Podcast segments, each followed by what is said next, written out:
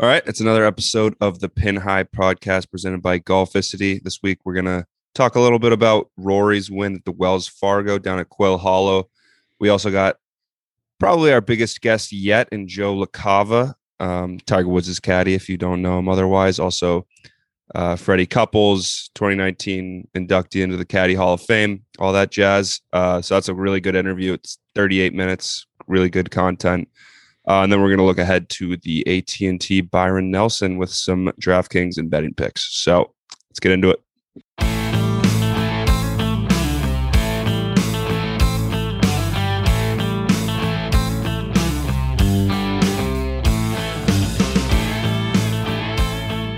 All right. So we probably should have seen this coming. Um, Rory obviously makes the comeback at Quail Hollow. For his third, for first uh, course, he's won three times at. Yeah, something about the golf course, Quail Hollow, just Rory fits Rory's game very well. Um, he had a good week. Um, I mean, last week I picked Rory top twenty. I was a little hesitant to do that, but I was like, you know what, he's going to finish in the top twenty at least, right? Like this course, he's amazing at, and he just goes and just wins it all. So, and of course, you two win your best bets.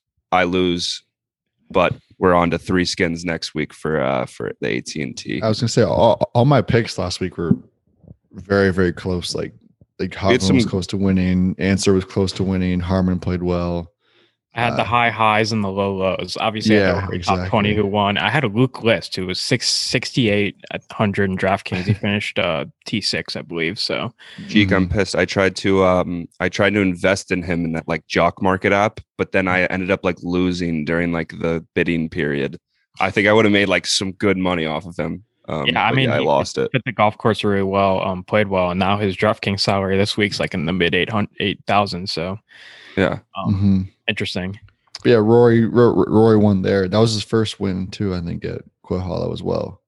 His third win. No, no, no, no, no. It was oh. his, it was his first, like that's where his first win was. Oh, that, oh yeah, no, that, yes. Where his first career P G A Tour win yes. was. Gotcha. That's, that's that's what I meant. Correct. Okay. Yeah. But yeah, so it's, he obviously loves the course, and yeah, we, we right. We should have kind of expected him to first win as a dad. Come on, strong. Yeah, that's true. That that was cool seeing his oh, wife and uh, kid on stage. Yeah, his the, his his uh. His daughter was not having it after no, the tear no. crying. Yeah. no.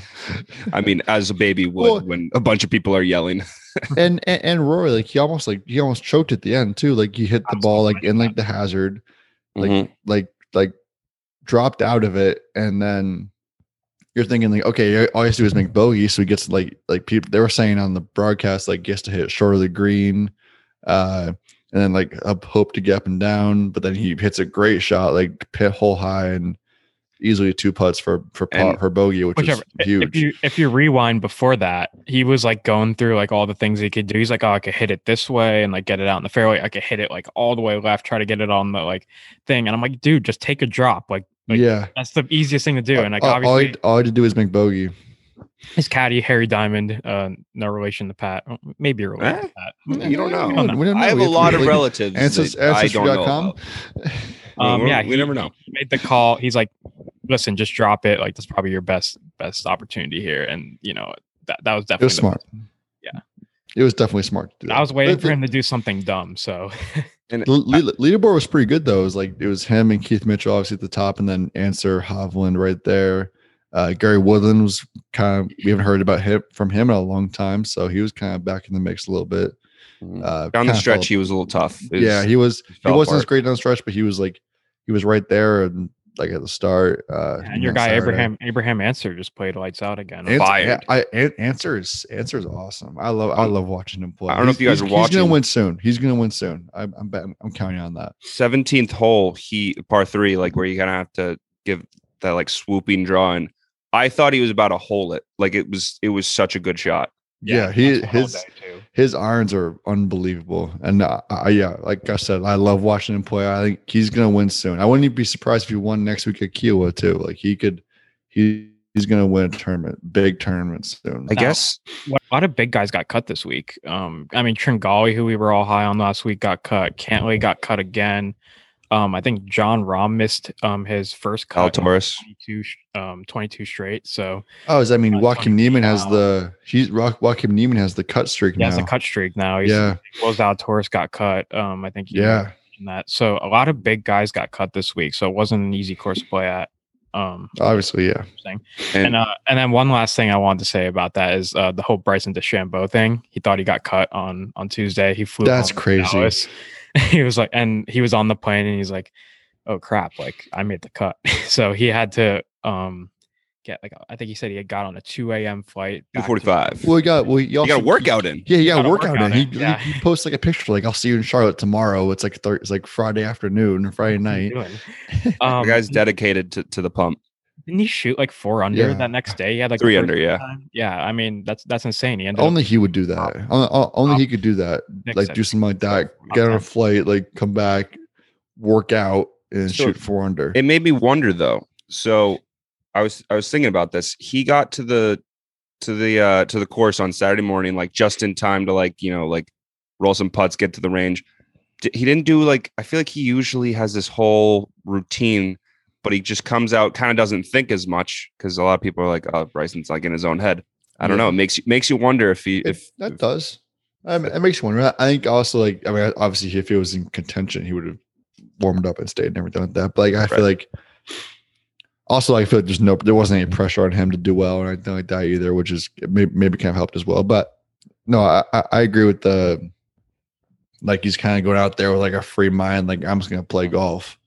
Yeah. Like he has no care in the world. He's not going to, unless he go, shoots like eight under or something like that, he's not going to be in contention really. So exactly. And then last that, thing I wanted to see at least. Last thing I want to mention, uh, we talked about Abraham Ancer almost holding out on seventeen or kind of, but Richie Wierenski, I feel like we have to yeah. mention that. That was oh, yeah, shot fourteenth hole, fourteenth hole, yeah, yeah. drivable par four. Just like and, and he like it, it bounces like like it could have like. Easy if it was like an inch to like the left, I think it would be. It would be like he would have, he could have like just dropped in the hole right there for a hole. It had a little too much heat on it. Would have had yeah. to hit it like directly in the middle, but yeah. I mean, I that, like was, that was sick. His, Still an unbelievable. His name shot. Comes up a lot on like I think he has a couple hole in ones like in the in the oh line. Yeah. So like his name comes up a he's lot. He's definitely he, he's definitely the kind of guy you you don't hear of like ever, and then you ever every now and then he has a hole in one in a major or something like that that you just like out of nowhere. I swear I have more of a chance of like a hitting like a hole in one on like the par fours at Silvermine than than the, the par threes. threes. I've like I've come like I on on one of the holes I put a I put it to like three feet and then tapped in for eagle, and I feel like I haven't had a tap in birdie on any of the par threes. Yeah. Um. But yeah. So any other Wells Fargo things before we get into the interview?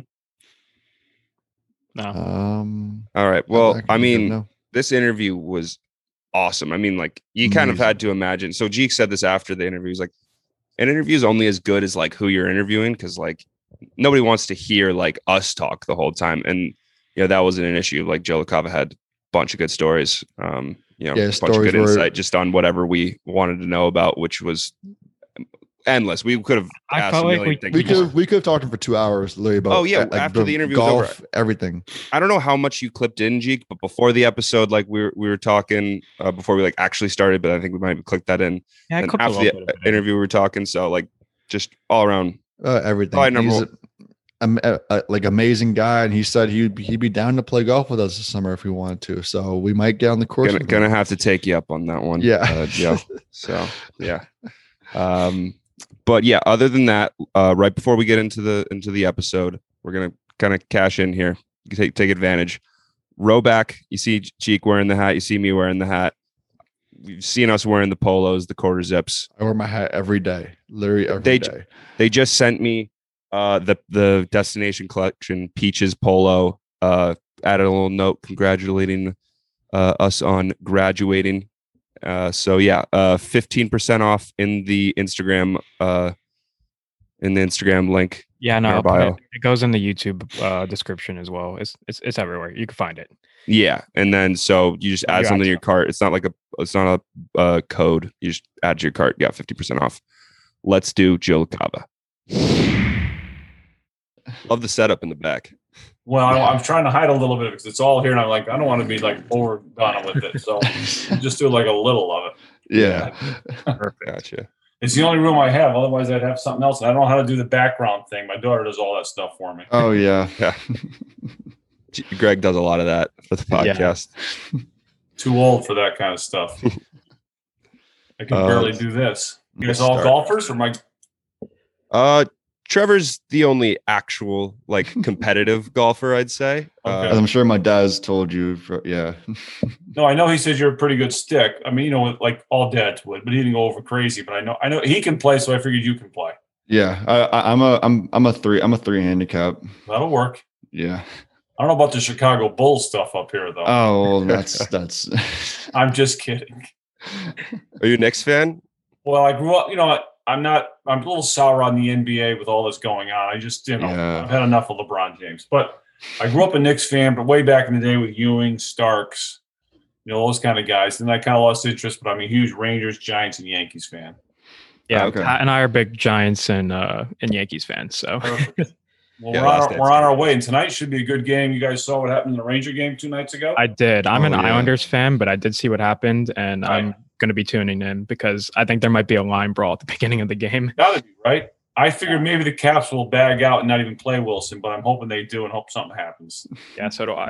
And I don't know if you saw this, but like literally like five minutes ago, they fired their uh, their G M and their president, president I think, yeah. right? The, the Caps did? The no, Rangers. the the Rangers. Wait a second. Seriously? Yeah. Yeah. They um, fired the G M and who else? And the president. Uh, John Davidson? Yep. Yeah. It had nothing to do with the Tom Wilson thing. Like, I think it just had Jeff Gordon and, and John Davidson both fired. Wow. I did not see that. I was actually, I don't want to sound like a big shot. I was texting J D last night trying to figure out how the guy didn't get suspended or whatever. And he was just texting me back normally. I don't know. Wow. I did not hear that. That's a bummer. Oh. He's a personal friend. Yeah, wow. I, it's crazy. I don't know why they did that. I'm sure we'll yeah. find out at some point. But well, yeah. they probably want Drury to take over. I can see that because Gordon's pretty old. But mm-hmm. I'm surprised with the J D move. But anyways, anyway, we kind of just we can clip all this in. Like we got Joe LaCava here. Um, you know, twenty nineteen inductee, Caddy Hall of Fame, local Connecticut guy like ourselves.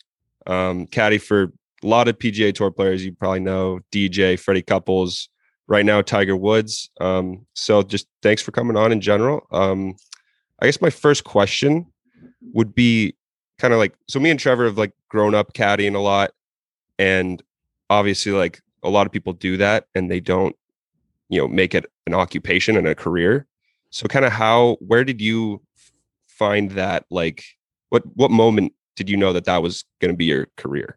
Great question. You know, I didn't grow up, I grew up caddying a little bit. Like on weekends, um, you know, we didn't have a lot of uh, caddy type golf courses around here. I grew up in Newtown, Connecticut, and I was just caddying like member guests and member members. And I always enjoyed it, but I always did it because A, I like golf, and B, I like the cash, right?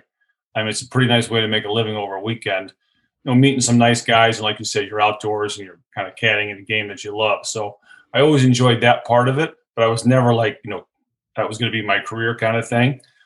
Um, And I caught a break. For me, it was easy. Uh, my cousin is Ken Green, who's from Danbury, Connecticut. And I always used to work the Westchester Classic back in the day. I would take one week off out of the summer of my summer job growing up, high school and college, and work for him over at the Westchester Classic. And, you know, work. I was just a bag toter. I wasn't doing anything. I was tr- just trying to stay out of the way more than anything else. But you're working for your cousin. He's playing at a pro event. You're having a great time. Again, never thought I was going to go to WestConn and get, you know, there's no such thing as a caddy degree. You know, I went to school and got a finance degree. Um, and then when I got out of school, Ken asked me if I wanted to caddy a few weeks uh, on the West Coast. And I said, yeah, I'd love to. You're kidding me? And my very first week was the Tournament of Champions out in Carlsbad. I'll never forget my first day. We were paired with Tom Kite. So I was nervous just to stay out of his way. Um, And then we're driving, literally driving from Carlsbad to Palm Springs, California. And Ken asked me to do it full time. And like I said, I'd just gotten out of school. I didn't have any obligations at home. And I said, yeah, I'd, I'd love to. Why wouldn't I? And I was hooked. I was hooked that day. But the day I really became hooked is when I worked my first Ryder Cup in nineteen eighty-nine. And I said, you know, I, if I could work these every two years for the rest of my life, all would be good. That's awesome. Yeah. Um, Ryder so like, Cup does, definitely seems like a kind of place where like, you know, you made it, you know, you don't want to do anything else with your life. Right. It's a, it's a special event for us because, you know, all week, all year long, you're trying to beat the guys individually. And now you come to a team event. And at the time, I think I'm twenty-four, twenty-five years old. So I grew up, even though I played golf growing up, I played a lot of team sports as well, like football and basketball. So it's all for me about the team So now all of a sudden you're in a room with eleven other guys, eleven other caddies, you're a team, and you're trying to beat the Europeans. It's a, I can't even tell you how great that event is. Even though we haven't won many lately, it's still a fun event. Yeah. So was that just like a learn on the go type of thing? Just, you know, becoming like your, your cousin's like full-time caddy? Was it just learning from him, learning just from doing it? No, another good question. Same thing. Yeah. Learn on the go. He kind of taught me the ropes, and I would always pay attention to other caddies. Um, you know, Bruce Edwards, who's also a Connecticut guy, unfortunately passed away. Uh, you know, very famous caddy, worked for Tom Watson and Greg Norman. He kind of took me under his wing. I think he knew I was from Connecticut. So he kind of, you know, like I said, took the, took the time to teach me the ropes, so to speak. You know, when you first get out there, when I first got there in nineteen eighty-seven, I got to know years later all the guys and became very friendly with everyone. But when you first come out, they're not that friendly. You know, they see a guy maybe taking a bag away from them, an opportunity away from them, and they're always looking at, you know, you because they they find out that you went to college. Because back then there weren't a lot of college grads. Not that I'm smarter than anybody else, but there just wasn't kind of the M O of the guys back then. Um, so they weren't they weren't unfriendly, but they certainly didn't make an effort to be friendly, kind of thing. And then once you get out there and prove that you're an okay guy, I guess they accept you a little bit more. But like I said, Bruce taught me a lot as well. Right. So in nineteen ninety, you made the jump to Fred Couples' bag. Um, how did that kind of like come along? Like, was there a previous relationship, or did someone recommend you? I think, you know, Ken put a good word in for me, because at the end of eighty-nine, he decided to bring his brother out, um, who was out of work at the time and had a wife and a couple kids. So I understood that completely. Um, so I know Ken put a good word in for me. In nineteen eighty-eight, backing up about a year and a half, um, Tiger, uh, not Tiger, uh, Ken went over to Japan, and he played in a big tournament over there called the Dunlop Phoenix. And Fred was over there solo, as well as myself.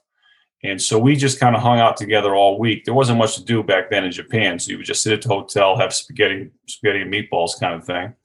And we'd hang out every night and play ping pong. So we got to know each other, but that was only one week. Ironically enough, Ken ended up beating Fred in a playoff that week. Um, so come full circle, about a year and a half later, I approached Fred at the end of the season and asked him if I could do, you know, have a chance. The rumor was going around that he was working with other guys throughout the year, because him and his caddy split in May, I think May or June of eighty-nine. And he was hoping to find someone in eighty-nine to go full-time in nineteen ninety. But I was working for Ken. Like I said, everything was going well. Um, so I didn't really give it a second thought. And then obviously Fred made the Ryder Cup team as well as Ken. So again, a few more days with Fred, but not, like I said, they had enough stuff to do. We weren't really hanging out with each other, but we got to know each other a little bit. And then he gave me a chance of a lifetime. He gave me a four-week little stint on the West Coast.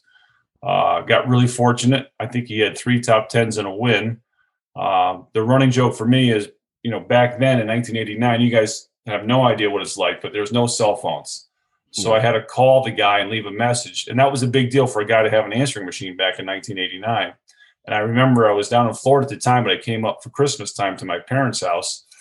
And I told my dad, who couldn't stand talking on the phone because he worked in a bank and all he did was talk to people all day. So that was the last thing he wanted to do at night.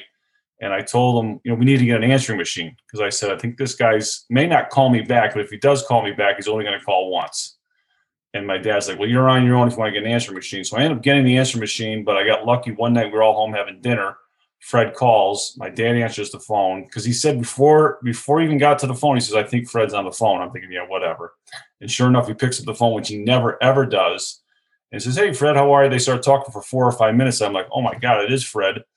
And so my dad's over there. I'm in the kitchen looking at him. I'm like, Dad, I think the I think the call's for me. How about, you know, giving it up and, you know, stop chatting with the guy?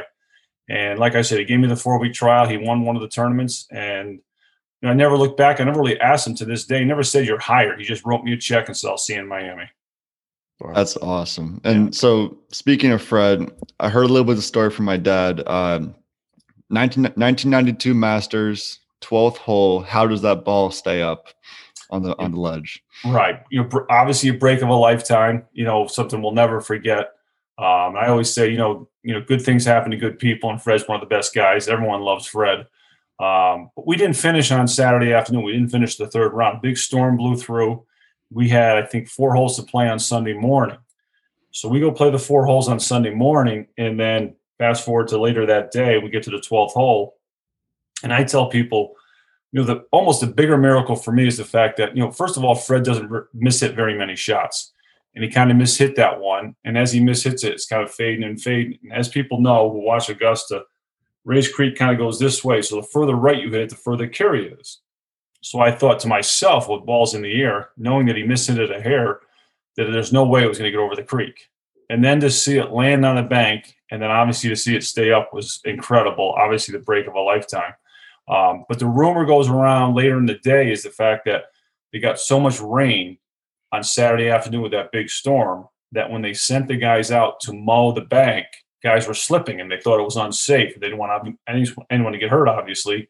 So they called off the mowers. And like I said, it's only a rumor. I've never confirmed, but the rumor is they never mowed the bank that morning. So again, you know, one of these break of a lifetime, and it was awesome. Yeah. So even that shot itself, like, how do you approach that as like a caddy and a player? Like, first of all, you don't want him to slip, but I guess the mowers took care of that. Right. Um, and like, second of all, you don't want him to like step around the ball, potentially have it move, because the fact that that ball even stayed up in general, let alone right. standing next to it. Right. Well, we approach the shot, you know, the cardinal rule is basically, you know, if you've got a lead, if you're in the lead or near the lead or whatever, and you got that back right pin on twelve, as you know, you're looking at the tongue of the bunker. So you're looking at the middle of the bunker. And this way here, it gives you room if you come up short to hit in that bunker, which I think is not a bad play. Not that you're trying to get that close to the water, but if you do come up short in that bunker, it's not bad at all. Um, I think it gives you the obviously the most room left and right and a little room past the hole. So you've got the most green there if you're aiming at the center of the bunker. But Fred has always had a tendency, even, you know, even as much as he wants to tell himself a hundred times, I'm going here, he knows where that pin is. And he's always going to kind of go out to the pin. That's just how he does it. Um, and thankfully, you know, most of the time works out. And this time for a while, it didn't work out, but then obviously it worked out. Um, what was the other part of the question?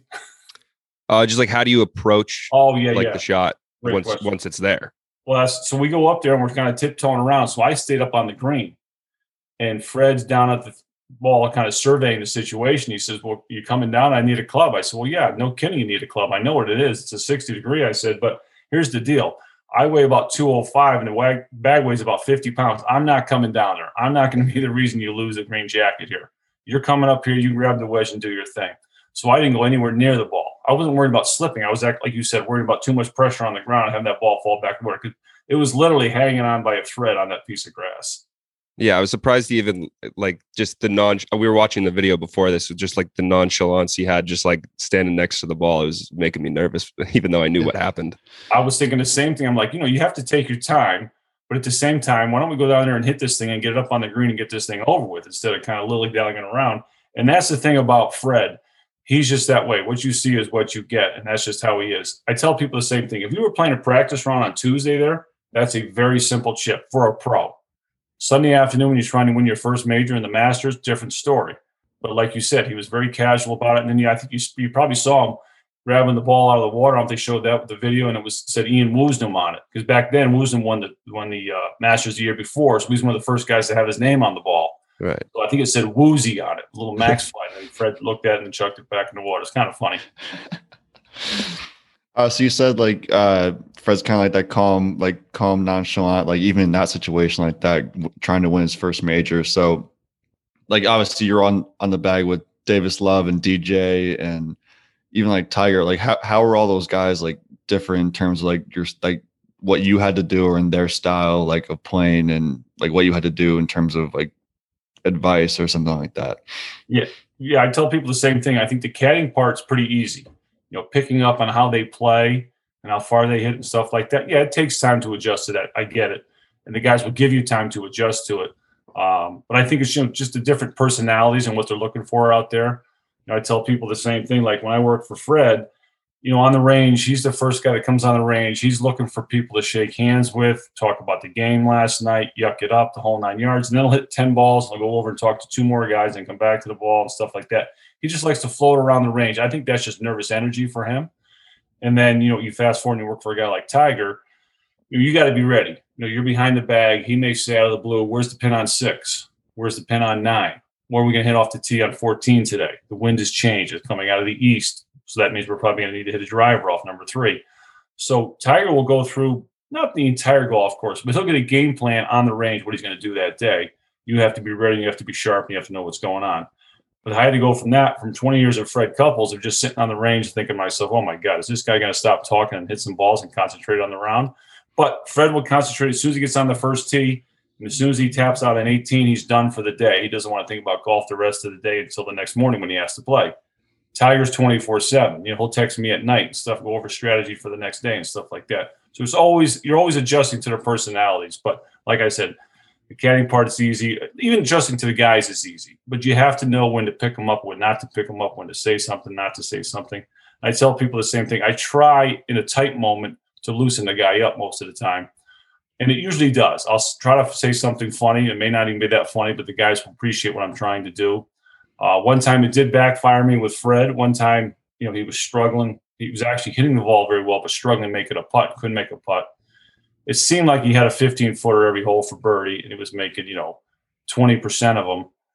And uh, so he called me over for a read, kind of late-ish in the round. He says, what do you think here? And I said, what do I think? I think I wish I was putting for you today. And I thought he was going to smile and laugh and break things up, but he, you know, he got fired up and mad, as if to say, listen, I know I'm struggling with the putter. Now I don't want to hear it from you. My caddy was supposed to be on my side. But most of the time it lightens them up and they have a little fun with it and it keeps them looser. Did yeah. he make that putt after you said that? Of course not. They never do it. It never works out that way. I can, I can promise you that. Whenever you miss a club a guy and he gets over the green or short of the green, they never make the seven footer. It's just, just how it is. That's hilarious. Um, so like, when you make that switch to Tiger in twenty eleven, he gives you a call. First of all, were you expecting the call? Like, what was your like formal or like prior relationship with him? And like, what was going through your mind when he's telling you like, I want you on the bag right now? Um, I wasn't expecting a call, to be honest with you. You know, everyone knew Tiger was coming back and trying to come back. Um, and I was working for D J at the time. Um, I first got the call from his agent. So I was surprised to hear from him, to be honest with you. Um, but obviously very excited when I heard from him. And then once I heard he was interested, you know, Mark, his agent, said, why don't you give Tiger a call and you guys kind of discuss what, you know, whatever you got to discuss. And so I remember calling Tiger and we talked probably for fifteen minutes. We had a really cool conversation. Um, we talked very little golf. We talked about, you know, the fact he has two kids, one of each. I have the same. Um, both our dads, you know, passed away of cancer. So we had that in common. They both served in the Army.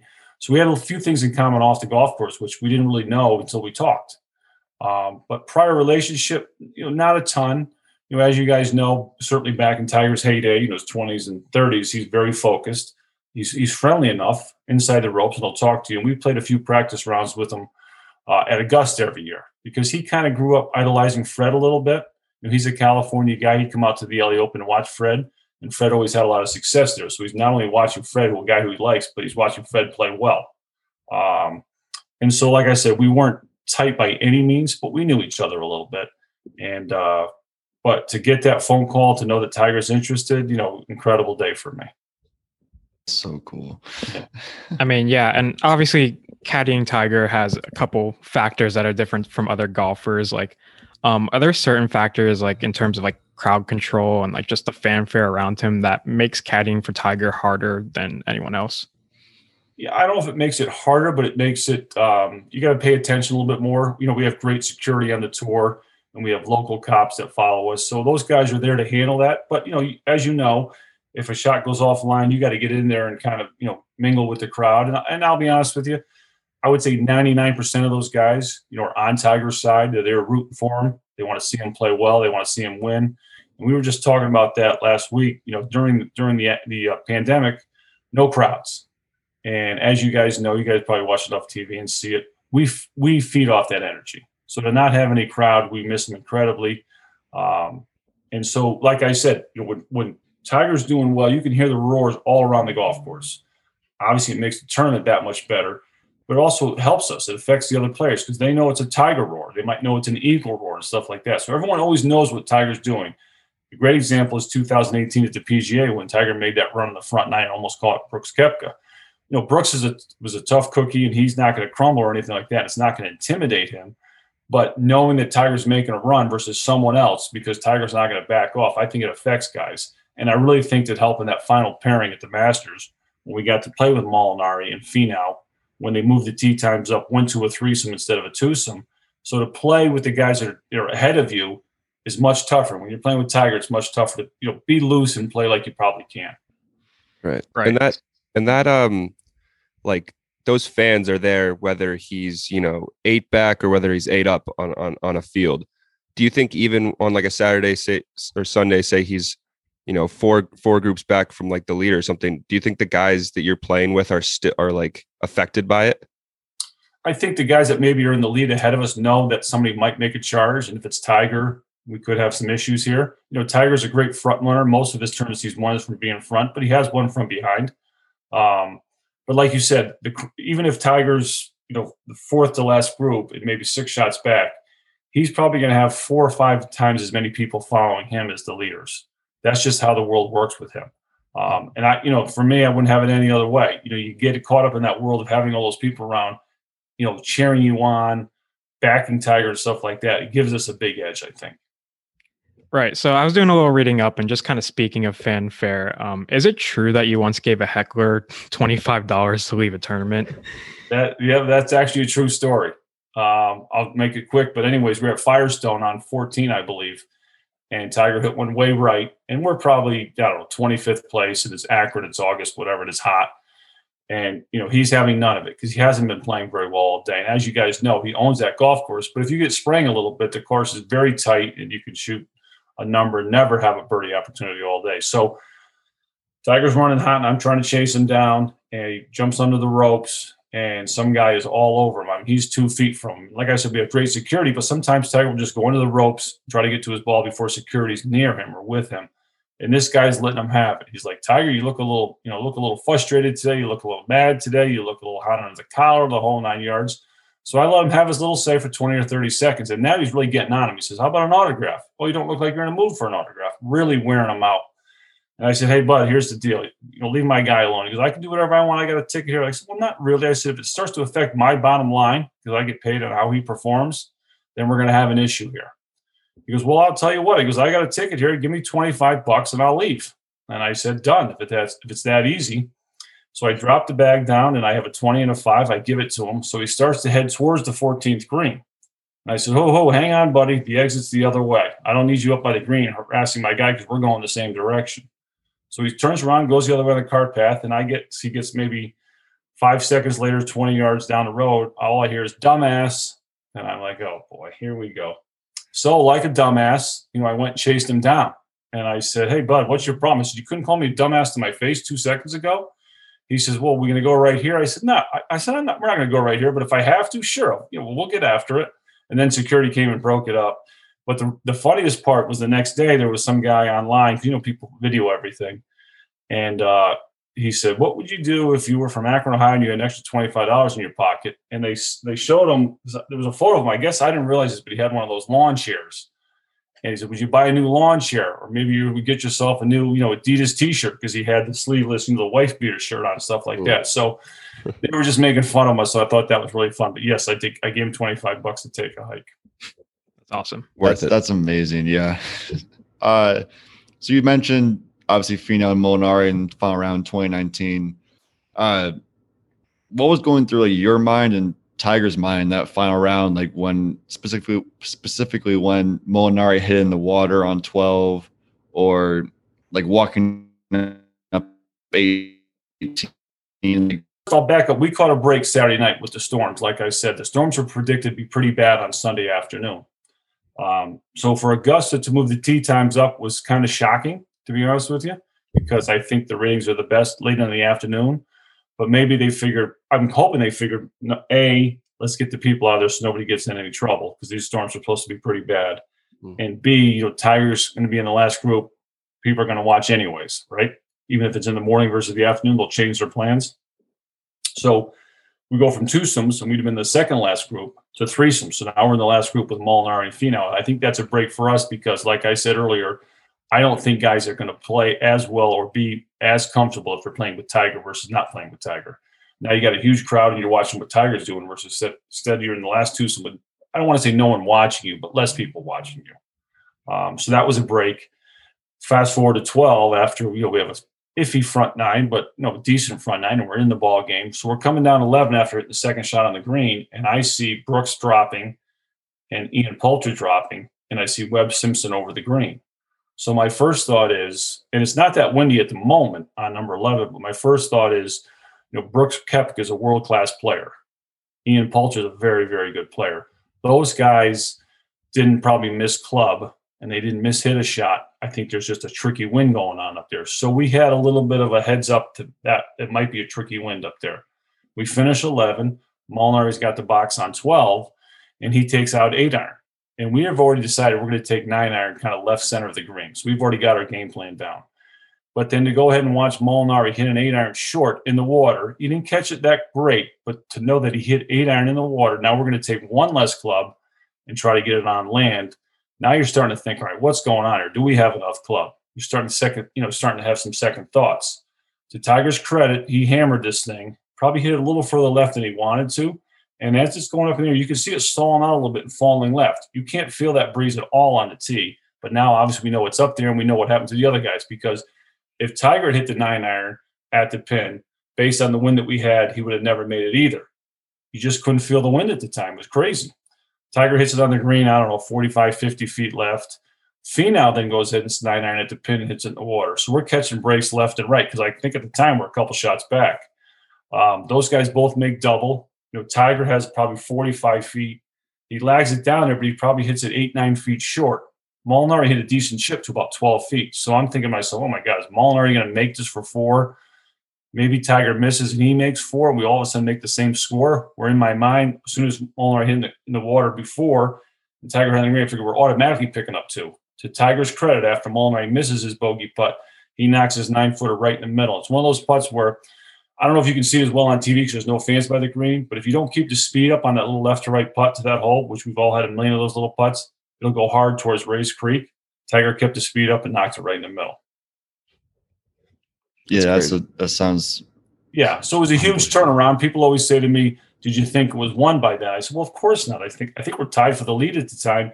And then by the time we get out to the fairway on thirteen, they got the big board on fourteen T. So that's the first time you see the board in a couple holes, and you can see. I think at the time either Cantley or Schauffele had both taken a one-shot lead over Tiger. And as everyone knows, the last six, seven holes, they're going to set up the golf course to be had if you can hit the right shots. So I know in the back of my mind, we still got to execute, hit a lot of good shots, and there's still got to make some birdies because these guys in front of us are going to make birdies, and maybe even the guys with us are going to make birdies. Right. So as you're going down the stretch, specifically like even like the eighteenth hole, what's going through your mind in terms of strategy? Because I'm forgetting how much he was up going to the last hole, but I think he just had to make bogey, right? As it turns out, he was he got to fourteen by birdieing sixteen. And played a really solid seventeenth hole. So he did have a two-shot lead on the tee box. And then we knew Brooks was in front of us, and we got out there in time to see Brooks making hitting his birdie putt and not making it. So we knew at the time before Tiger had his second shot that he had a two-shot lead and five was going to do it, yes. Strategy-wise, I mean, he hit a three-wood off the tee, which was perfect. Um, it's one of those things where it's, it's funny because I'm certainly not Joe Caddy, but when I walked the golf course the Sunday morning before, I, I kind of noticed, and I really don't know if I picked up on it or not in years past, but I noticed that if you hit in the fairway on the very right side on eighteen, you're not blocked out, but you got to hit a decent little cut because the tree overhangs there a little bit on the corner, especially if you hit three wood, you're a little further back, so it's hanging over even a little bit more. So when we got out to the ball, you know, I'm giving him all the numbers. He knows he needs to make a five. And I tell people the same thing. As the crow flies, the ball only went about one hundred thirty yards with an eight iron. But Tiger always knew he had to be, well, not had to be, the best spot to miss was short right. You can easily make five from there. And I think, I've never asked him this, but I think to this day, you know, when he went to take the eight iron back, in his mind, I think he was thinking, you know what, anything but a straight ball here. You get over slicing will work, but you cannot hit a straight ball, because if you hit an eight iron with a straight ball, you almost like pull it instead of slicing it, it's going to go even further. So now you're up to the left. We had rain, a bunch of rain on Tuesday, so it's not muddy, but it's still dicey to the left of the green. You're short side yourself. That's the last spot you want to be. You can make an eight from over there, especially off a muddy lie. So he hit it so high and on the toe, like I said, it went the equivalent of like a wedge as the crow flies, but it was right where he wanted. I think he wanted it probably ten or fifteen yards closer to the green, don't get me wrong, but it wasn't in a bad spot, and then he made an easy chip up there. And then to be honest with you, you know, we hit that little putt for par, and he never, ever does this. I've seen him win a million tournaments. And if he has a seven footer for, that he needs to win the to two putt, he'll knock it down there, you know, an inch or two. To see this ball go by, you know, a foot to a foot and a half, I was, I, I'm not going to say I was a nervous wreck, but I'm like, man, what are you doing? You never do this. What are you trying to do? And I thought to myself, well, maybe he wants to make sure he's below the hole, but that doesn't make any sense. The guy's the greatest player in the world, and he can't, you know, he hits a seven footer, a foot and a half by. You saw Scott Hoke miss one back in the, way before your guys' time, but it can be missed, but he knocked it in. The rest is history. Yeah, you, you can sell it with Matsuyama this year. Um, he like knocked it like, you know, like a foot by, and I, it made me even a little bit ner- nervous right. just watching that. Just exactly. Like the last hole at the Masters, anybody go, like, exactly. needs a putt like that. Happened. Exactly, exactly. Yeah. Right, and then so the moment after, you know, Tiger hugs Charlie. There's all there's he's with his family. What's going through your mind? Like, is it just like redemption? Because obviously, like he's come all the way back. Um, yeah, is, is, is what's going through your mind there? A few things. I mean, the the fact that. Um, he, you know, he shook hands with the other players and caddies, and I want kind of wanted to be last and let that go. And then the fact, the first thing he says to me is, "We did it." You know, that's a pretty incredible feeling for, you know, a friend slash caddy for him to think that way instead of just hugging me and say, you know, all right or whatever. Just the fact that he said we did it was awesome. And then it got even better to see him go in the back of the green there and hug his kids. Um, he talked about that that morning. They flew up in the morning. Um, he was so excited to see them win, you know, his favorite tournament. And a major, because I think the last time he won one, I don't even know if they were around, to be honest. I don't know how old they are, but well, I know how old they are, but I don't think they were around back when he won his last major. So, and he knows, you know, time is, I wouldn't say running out, but he's getting older. This was going to be an opportunity he wanted to mm. capitalize on. Uh, but to see him hug it out with them was incredible for me, you know, being a dad and stuff like that, and knowing how much it meant to him. Uh, people have no idea the work that he put in just to get to where he was, just to be able to play golf again, um, let alone at that level. Um, and I know he worked extremely, extremely hard the week before down in Florida. Um, and like I said, you know, at forty-five, forty-six with a bad back and already having won fourteen majors, you know, most guys could pack it in, but Tiger's always going to outwork you. He can't work like he used to because he physically can't do it, but he's still going to find the time to outwork you. Um, and going through my mind, look, just happy for him, happy for myself, happy for golf. I mean, it was just a great moment. And I think people call it the, you know, the greatest comeback in, you know, sports history. I'm not, I don't know if that's the case or not, but it has to be right up there with everything else. Definitely. Yeah. So you talk about like, that's like one of the, like one of the greatest moments, like for you and for Tiger, like is, do you think the, you with your son caddying for Charlie and Tiger and the P N C father son, do you think that's up there for one of the greatest moments for you and for Tiger as well?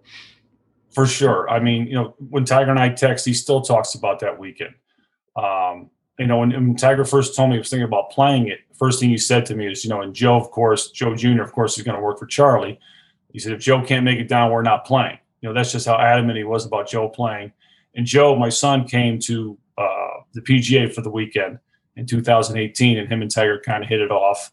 Um, and they become, you know, pretty good buddies. So the fact that he thought of Joe to work for Charlie, and then to see those two get along so well, like a lot of the times, well, every time, the tees were further back, so my son Joe and Charlie would go up front. You could see them going back and forth talking strategy.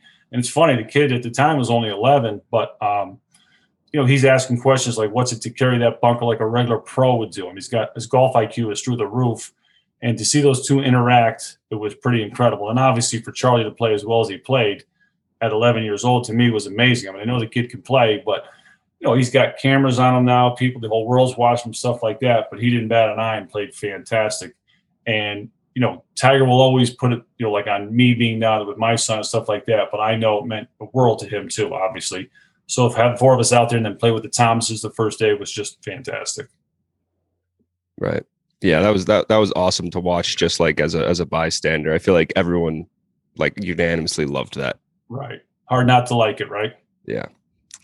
Everyone's uh, comparing themselves to like if they're better than Charlie Woods and he when he's eleven years old and we're right. twenty-two, trying to compare it, see if we can beat him even straight up. It's right. Yeah, the exactly. Kid's amazing. It is. It's fun to watch. It's great. So I have a little bit of a different question. Sure. So uh, I've caddied for Trevor for two uh, like qualifying events for the Connecticut Open. I'm currently zero for two as a caddy. We have, we haven't done it yet. You might need to make uh, a change uh, yeah. on the bag. So, say he brings you along for a round, a competitive round. how positively are you influencing his score, or even just a, a any golfer's score? Right. Well, it sounds like, um, you know, I tell people that are good golfers like Trevor, uh, at the amateur, you know, age, every stroke is so important. So, you know, I, I'm, I'm a big fan. If you're in a bad spot or in the rough and stuff like that, excuse me, chip it out, lay it up, and live for another day. You know, make, make a par, make a bogey. Don't try to be your hero kind of thing. Um, And I think you're, you're a good buddy, so you probably have fun out there. You're probably keeping it positive, too. So I don't know if I'm going to help him that much, because I think at that age it helps to have a younger guy and a friend working for you so you're comfortable. I'm not Joe Caddy, but I think sometimes I make people nervous, like when I play golf with them and stuff like that. They caddy, or, you know, if I'm in a group where they're caddying, right. Stuff like that. And there's no need to be, especially when they see my game. Um, but, I, you know, I think I could help a little bit here and there. You know, maybe reading some putts. You know, you said you're a decent golfer. I don't know how much mm. you play. Um, I think that's one thing that I do okay. You know, it doesn't always translate to me making putts. And I think that's why actually Tiger trusts me um, with reading greens, because he's seen me putt down in his backyard. We've had putting contests, and I putt a little bit here and there. And, you know, he he, he knows the rest of my game's not very good, but he knows I can putt, so he trusts me with that. So I think I could probably help a little bit there. Because you'd be surprised, you know, I'm sure Trevor reads them well. And I, like I said, you don't play much golf, or it doesn't sound like you play a ton of golf. Um, and I think that's something you're born with. And I was fortunate, fortunate enough to kind of have that gene, I think. Right. Yeah. You definitely help with the, uh, the reading of the greens. I'm more, I'm more or less just there for moral support. Yeah. yeah, no, Pat, yeah, yeah Pat's kind of there. Yeah. Go ahead. Um, so yeah, I mean, if, unless you guys have anything else to ask, uh, we really appreciate you coming on. I uh, really appreciate you taking the time, and, you know, we hope that we see you at a tournament soon in person, um, you know, back on the bag. Of course. Well, I appreciate it, guys. If you have more questions, great. If not, you want to wrap it up, that's fine too. But uh, you guys were fantastic. Good luck with everything you're doing. Thank you so much. Thank you so much. Thanks, guys. Yep. Really appreciate it. You got it. You guys all going back home, so you'll all be kind of hang out again together, or you guys going somewhere else for jobs and stuff? I think determined, right I think. yeah, I, I think as of right now, I think this summer, I think we'll all be back home. So okay. That's good. At least play some golf together. But other than that, I mean, I mean, we, we don't really know exactly. We determined gonna, whether we get up, yeah. jobs. Yeah, it's a, it's a shame none of us have a cousin uh, who plays uh, on the P G A Tour. Yeah, that's so true. It's all about who you know, isn't it? Yeah, yeah, exactly. My son actually gets out, graduates Friday, so we're leaving tomorrow too. And he, I think, is going to caddy at Wingfoot. Just oh, really? Have a little fun over the summer before he even kind of looks. You know what I mean? Mm-hmm. Yeah, I can oh, see that. That's a great, yeah, it's not a, a bad place. Thing to do. You got to I work, lives to work. Yeah, I've worked at Silver Spring, where where Trevor obviously belongs, and uh, uh, I might do that this summer. Just, you know, have a yeah. little fun. Like, all right, I'll let you guys go. I'm sure you got stuff to do. Yeah, thank I'll, you, but, thank yeah. you again thank so much so for much. Coming Anytime, on. Been, guys. Enjoy the summer. Awesome. Maybe I'll see you over there. Yeah, yeah, hopefully. Definitely. We'll still hope hope to see you soon. You got it. Thanks, guys. Thank you. Bye. All right, that was Joe LaCava. Thanks again to him for coming on. That was just, you know, I'm, I, you just listened to it. I'm, I'm sure you realize that was also pretty. That was pretty special. So uh, yeah, unreal. I had so many great stories. I yeah, mean, yeah. He's been guys been guys been everywhere. Knows everyone pretty much. Like it's. I mean, the we, stories. The Masters, Freddie Couples, sto- Freddie yeah. Couples stories, Tiger stories are unbelievable. We toss him a question, he just hit it out of the park every time. Yeah, yeah. He's, he's funny, personable, like great guy, all around amazing guy. Let's get into the stat of the week before we move into uh, our picks.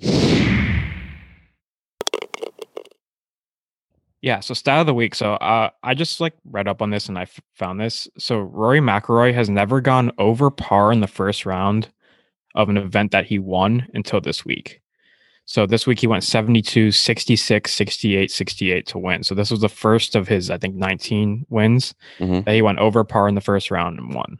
So him having nineteen wins by in, in in general is a crazy stat. Not not because of how impressive it is. It is impressive, but because of how many Tiger has. Right. You're like, yeah, that's, oh, so that's not every even close. Time. Every and time Rory's Rory. Every time I see something, like, oh, someone's won ten, ten times, you're like, oh, they're really, really good. And then you realize Tiger has eight times that, like in his career. Like that's yeah, he would literally yeah, just like sweep events. Like this is the first time that Rory won three straight events. We said earlier, or not three straight, three of the same event. Um, and like Tiger's done that, that for like um, like a lot of events. Newer, newer. He's won like six. He's won like events like six times. Like it's exactly. it's unbelievable. Like three or four of them, six times. Yeah. And then, so do we want to move into picks? Or actually, also another crazy stat. He was fifty-two for fifty-two from six feet and in. That was the other one I was going to. That's think. that's if Rory can do that, he's going to win every t- every single time, every yeah. single time. Yeah. yeah. So let's get into the DraftKings picks and our skins segment.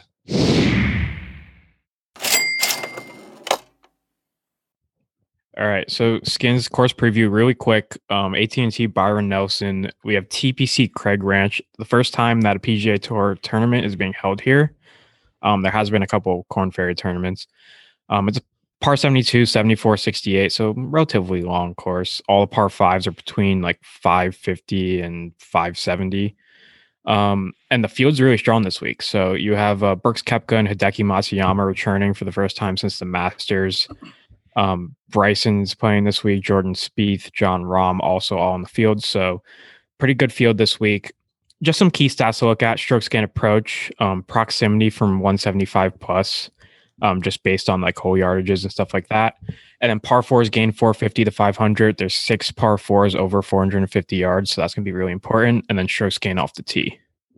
All right. All so right. I'll start, I'll start my pick picks. Uh, Answer last week, finished t- second. Griot T fourteen, but I'll go with Keith Mitchell. Keith Mitchell just finished second to Rory last week. Obviously, he was great off the tee. There's a couple of top fives in his last three starts and top twenty his last four. So eight at eight thousand, I think it's pretty good value for his form, at, at least. Yeah. Keith Mitchell, honestly, like he didn't even really limp down the stretch. He just didn't have a no. great Sunday, but like he had a fine Sunday. Like, and, and, and, and Rory kind of was like, he was just consistent beat, yeah. and yeah, he, whatever it that hard, it was, it was hard to beat what he was doing. Par three was uh, that he birdied, and Rory ended up having like a nice par save. That was that was a yeah. really big birdie. That was a sick it shot. Was. Um, but yeah, Jeek, you want to go second? Yeah, we'll go right down the line here. So my high guy this week, I'm gonna go Scotty Scheffler, ninety-four hundred. Um, he's a Texas guy. Um, seventh in par fours, gained four fifty to five hundred, which is an important stat this week. Um, hasn't been great approaching this year, but does make up for it off the tee. He's fifteenth in strokes gained off the tee. He has four top twenties in, the, in his last seven starts. And you know what? Just leaning towards a Texas guy this week. I feel like you can't go wrong with any of the Texas guys. Yeah, I, I really like that pick. Um, so my f- first one is Taylor Gooch, seventy-nine hundred. Shout out Oklahoma State. Um, so he's coming off a T twenty-six, and he's made five of his last six cuts. So obviously he's in pretty good form. He's just been playing really well this season. Like all around, he has really good stats. Um, you know, he's forty-eighth in strokes gained approach and forty-third in proximity from one seventy-five to two hundred yards, um, which, like you said, is a pretty important stat at this course. Uh, so that's what I'm going with, the high slash mid. It's like, honestly, both my picks you can do and like still have a really good top two uh, DraftKings guys. Uh, so my low is James Hahn, seventy-one hundred, and he, You know, he has actually hasn't been in good form recently. He's like missed the last three cuts, but I think this is a turn where he can kind of turn around. Um, you know, it's like a new course. Nobody really has any advantage, I'd say. Um, he's sixty-ninth in strokes gained approach, and he's actually sixth in par four efficiency from four hundred fifty to five hundred yards. So I like the value here. I believe James Hahn has a decent finish at this course. Um, when they played the Corn Ferry Championship here in oh, twenty twelve. So, okay. so something, to, something to take yeah. into consideration. I'm Don't That's quote right. me on that. I'm pretty sure it's James Hom, but could be wrong. But okay. Well, look at me. Um. So my second pick, I'm going a little off the rails here, which I don't usually do, but we're going to do it this week. Um. So I'm going John Catlin at seventy-two hundred. Now you're like, who is John Catlin? Well, he's been like that. He's been a horse on the Euro Tour this year. Um, he's twenty-fourth in strokes gained approach on the Euro Tour and ninth in driving accuracy out there. Um, also fifteenth in strokes gained tee to green there. In the last month, so like the last three events, um, he's won the Austrian Open, and he had a fifth place finish um, last week. I'm not even going to try to pronounce what this Open is. Tenerife? Yeah. Tenerife? um, so yeah, high risk, high reward. He's an American playing in Europe, um, looking to you know, come back over to the U S and, and play well. So pretty low value for a guy who's been pretty good on the European tour. Let's see if that translates. The next Brooks Koepka. Yes, sir.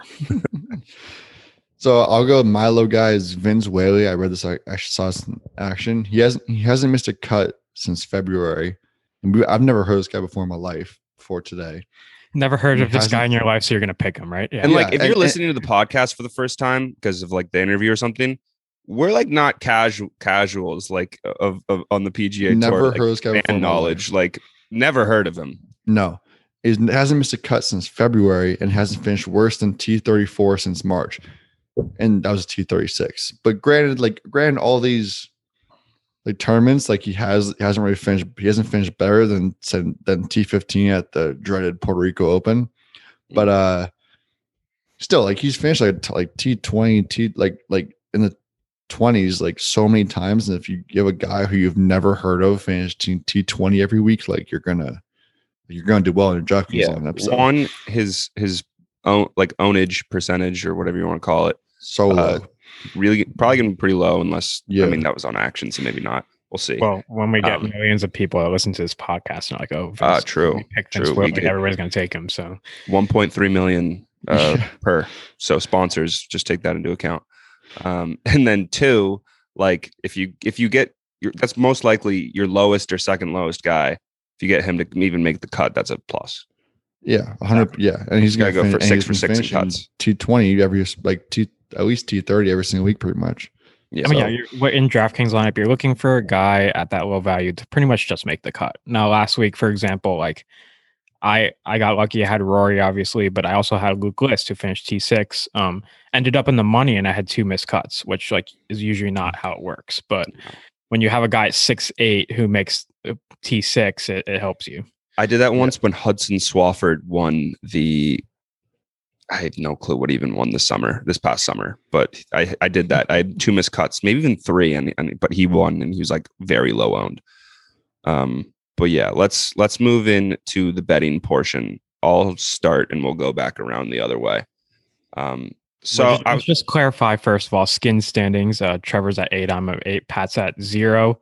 We have three skins on the line this week, which means that the betting line is down to minus one ten. So, right. Yeah. Uh, so, obviously, like, who do I want to win? Jordan Spieth. He's plus eleven hundred. The value on that is like, well, I mean, yeah, he's probably going to finish really well. But yeah. I'm just, I'm going more for value this week. If you want to bet Jordan Spieth, I probably will. I'll probably do it myself. But if you just want to, you know, you want some more value, not the obvious pick. I'm going Mark Leishman at thirty-five to one. I kind of like love the way he's kind of bounced back this year after like kind of before this season, like in kind of like before January, he had like a weirdly long slump. Um, he's like fi- he's fifth in proximity from one seventy-five to two hundred yards. He's just like a really good ball striker. And I was looking through his putting stats and he can get hot. He's gained like over a stroke, like plenty of times in the past couple events. Um, so I like him. And then my best bet's going to be Scotty Scheffler, top twenty at minus one ten uh, for the same reasons Jeek said. I mean, I feel like there's something about Texas, the Texas guys, the U T guys, and, and, and, and when they're playing on tour in Texas. Yeah, I agree with that, obviously. Um, I'll go next. Um, I'm not going for as much value here on my winner pick, but definitely a guy could win. Daniel Berger plus seventeen hundred. Um, he's going for the A T and T double, which is slept on a little yeah. bit. He won the A T and T Pebble Beach earlier this year, so the A T and T double is in play.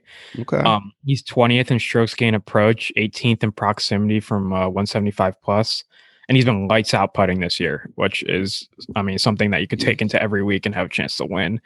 Um, he has eight top twenty-fives this year out of his eleven cuts made, and last start was a T thirteen. So, I mean, this is just a place that I think he could win. And I mean, with the putter that hot, he could win any week. Now, if my best bet, I'm going to go with Matt Fitzpatrick, top twenty. That's even. Um, he's been top twenty in seven of his twelve starts this year. Um, he's coming off a T four at the R B C. His approach game's not great, but strokes gain total still tenth, and he's just a quality player. Um, and like I said, he finished top twenty in so many events. I feel like he could do it again.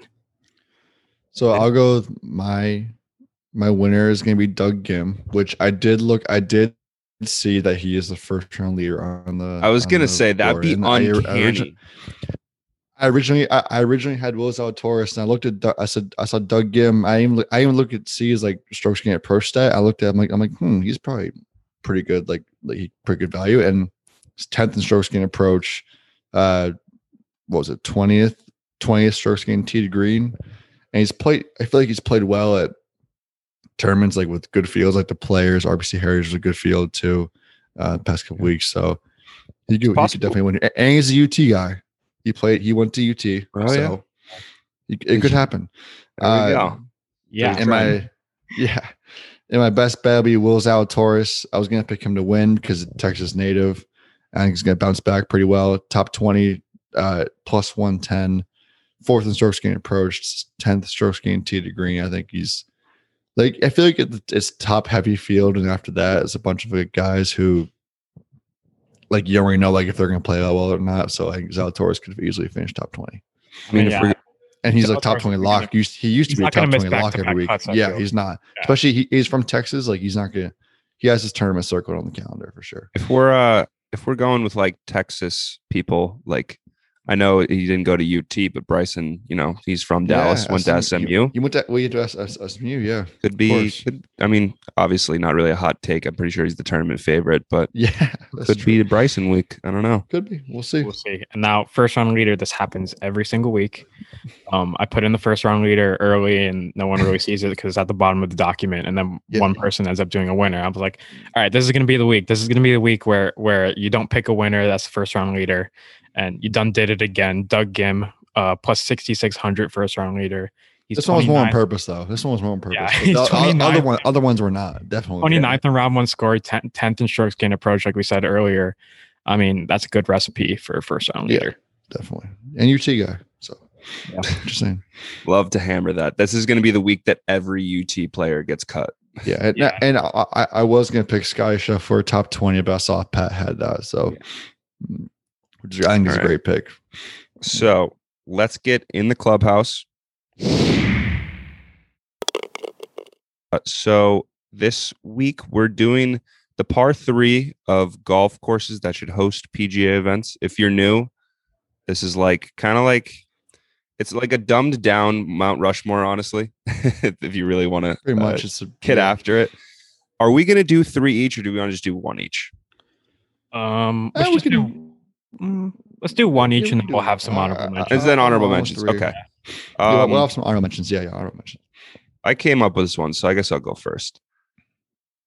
And it's it's tough between the two, but I'm gonna have to go with the one that's like probably makes more sense. Or I have like three that it's kind of there, but I'll go into those.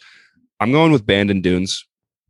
Yeah, well, I just, yeah. They, I mean, I mean, they had the U S A M. Well, they had yeah. the U S A M. They've had they've hosted multiple amateur events. They've they've hosted six. I, I looked it up, and wow. you know, we watched. The, I, I don't know if you guys. We yeah, we all watched that the U S A M um, in whatever that was, June maybe, uh, and that was just like really good entertainment. I'd say. I mean, it always is, but really good course.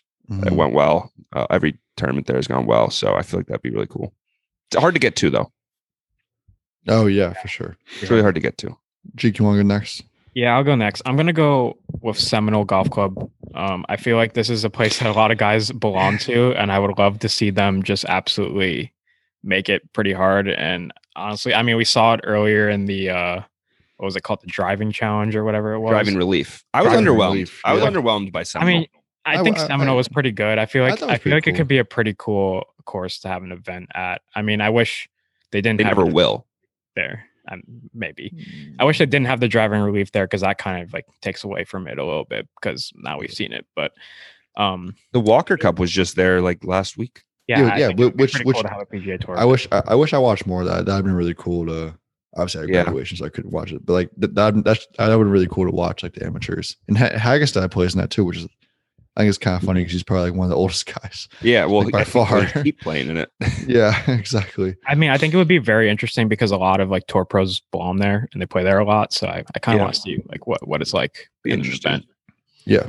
Logistically, neither of these technically make all that sense because Seminole, they've pretty much said they'll never host a major, and Bandon um, is just like really hard to get to. But you know, it's fun. It's fun to think about. Yeah, and I was gonna say Pine Valley. I was gonna say Pine Valley or Seminole, whichever one Jake did not say. Uh, th- honestly, and Pine Valley is everything too. So, like they yeah. they would they would never have a tournament like like that. They would never have like it's pretty kind of like middle of nowhere, I think, I'm pretty sure, like pretty hard to get to. So never going to happen, but we, we can dream. Like we can dream something like that would happen. Yeah. That'd be cool. Yeah. Uh, the two honorable mentions I had were Tobacco Road and Sand Hollow. Tobacco Road's kind of like a weird course though, so I feel like it'd be cooler if it wasn't a major, but just like kind of like a like a fall swing event. Um, and then Sand Hollow like is legitimately just beautiful. It's very mm-hmm. close to Vegas too. So yeah, I was gonna say I would say Silvermine Golf Club in uh, Norwalk, Connecticut. Naturally, I mean, you enter course, the minefield. You, you yeah, enter the minefield. Who knows? What, who else? Who knows? They might come out with par, par, par, and lose a tournament. Like knows that. What happens, right? Um, yeah, if you make a par in the minefield, you're, dude, you're done. You're that's, done. A, that's, that's basically a triple bogey for the yeah, pros. Literally. We're gonna have you to like extend either the tee boxes into somebody's like backyard. Dude, yeah. six, sixteen, if for anybody who doesn't know, we've talked about this a million times, but we, we called the last three holes of our club at home the minefield because it's called Silvermine. Uh, sixteen is like a short par four that is a par three on the P G A Tour. Like there was literally two fifty-four yard par th- par uh, three this this week. I'm pretty sure what it plays like probably yeah. two fifty. They're hanging the iron. They're hanging the iron. Um, yeah, so basically a par three, but it's a par four. They're ma- making it to the bottom of the par five on seventeen, and they're they're probably over the water, at least boat or birdieing it. If and yeah, and then eighteen is like a pretty easy par wedge. Yep, that's not it's not an easy green though. I mean, I, no, I'll, I'll say the opposite of that. So I've I've done a little research, and there's a, a place called the International. It's in Bolton, Massachusetts. Um, this course is a par seventy-three, and it's eight thousand three hundred twenty-five yards from the tip. Yeah, there. Um, and there's a par, there's a par six, par six, seven hundred and fifteen yards. So that's the opposite of Silvermine. Yeah, yeah, but yeah, they're, but they're, all, they're, they're par six all, in a major or something like that. They're, they're all, but they're all going to get there. They're all going to go driver three wood, three wood, and get there and driver three wood.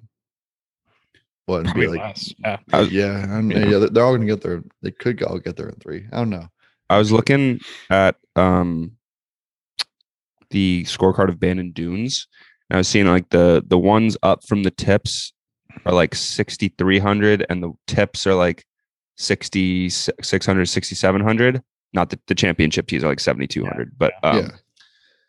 I was like, we'd probably play the the the, the tips, not the yeah. championship ones, right? Probably, like sixty-six hundred, uh, sixty-seven hundred. I'd play the tips. Like it, it'd be what's Silver Spring? sixty-six. Yeah. Okay. Then yeah, we definitely would. Yeah, I I, I want to play. If I play a course like that, like a really good course, I want to play from like a challenge. Like I want to play a tee from like that's like silver, similar to Silver Spring, and like something that's like gonna challenge me. I don't want to play like to be like, oh, like I made like a hole in one. I made a two on. Uh, uh I drove the green. Kind of disagree. I mean, I don't want to like play like like, no, like I want to play five hundred yards no, or like no, something. No, no, no. But I I want to enjoy like myself. I want to. No, I want to enjoy myself too, of course. I, I think the best way to think about it is I want to be playing my approach shots from where the pros are going to be playing their approach shots. Where, so if the tees are moved up more, it, just think about like, okay, how far do the pros hit? How far do I hit it? You know? Yeah. Something like that. I mean, I think the sixty, sixty-three to sixty, sixty-six range is like perfect in my opinion. Like for example, I Anywhere was talking to, fine. I was talking to Bennett Dial today uh, and he has a uh, student pass at Torrey Pines because he goes to San Diego State. Yeah. He says anytime he's played the tips, it's like, because he, he doesn't always, but he has before. And he's like, it's always like a four iron or three wood in for me. And it's just like not like that he's enjoyable. Not, he's, he's not he's not playing the uh no, not the super tips. I have a no. video that I'm No, he wasn't playing seventy-eight hundred. Yeah, yeah, I have a good, video good. that I'm going to post on Instagram this week. It's from Torrey Pines. Um and it's it's showing the tips of the Torrey Pines and then the guy's like, "All right, this is where the pros hit from." And he walks back like one hundred fifty yards. He's like, "All right, this is where the pros hit from." But it, like it's, it's still pretty probably, amazing. Video. It's still probably like a like their tips that are not the championship ones, but like their tips are oh, probably still long. ridiculous like probably seventy long. Obviously. Yeah, seventy-three, like seventy-four. Yeah, I would long. I don't know. Um, I, I I would like to once in my life. I want to play like a championship level course, like U S Open course from the like pros tees and see just see what happens. I mean, with I, our I, career, I want to. With our career paths, we might like we might yeah. Who knows? Pin High blows up. Yeah. Next thing you know, we're doing we're what Shinny does. We're playing Shinny and shooting one hundred five from the for the pro tees. You're right. Shooting one hundred five. Me and G are shooting yeah, one hundred twenty, shooting like one hundred thirty or something. Yeah. yeah. um, but yeah, anything else this week? Pretty good episode. Yeah, really good episode. Hope you enjoyed the interview. Obviously, we did. It was amazing. Yep. Yeah, if you're uh, if you're a golf fan, any listeners know you, anyone you have to in the golf world. Yeah, you get you get you get him to listen to this. Like his stories are like again like just absolutely incredible. I'm still like in awe of how awesome he was. Yeah, so that was that was awesome. We'll try to get more guests on because I I know I feel like the people the however many people that uh, do stick around like every single week. There's a good amount of them. Um, they like the guests. I'm assuming they like beating the bookie. They like the the Monday qualifier. Uh, guy, uh, what's his name? Ryan French. Yeah. Mm-hmm. Um, yeah, all that. So we'll try to keep getting guests for you. Maybe some players soon. We kind of missed out on Will Zalatoris, uh, like you guys all know. But other than that, we'll see you guys next week. Uh, and we we have the P G A Championship. Major guy snuck up on us. Major, very very sneaky. I mean, I have mm-hmm. graduation weekend, but I'll still try to watch as much as I can. Yep. Uh, yeah. So we'll see you next week for that. We'll probably have Beating the Bookie on, uh, if not for an interview, at least for him to add in a clip. So we'll see you then. Yep.